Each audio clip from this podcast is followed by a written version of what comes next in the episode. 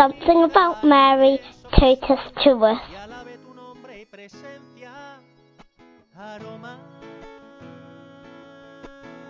My name is Gerry from the World Apostolate of Fatima, England and Wales. Are you from the Philippines? I am. Our Lady is my personal mother.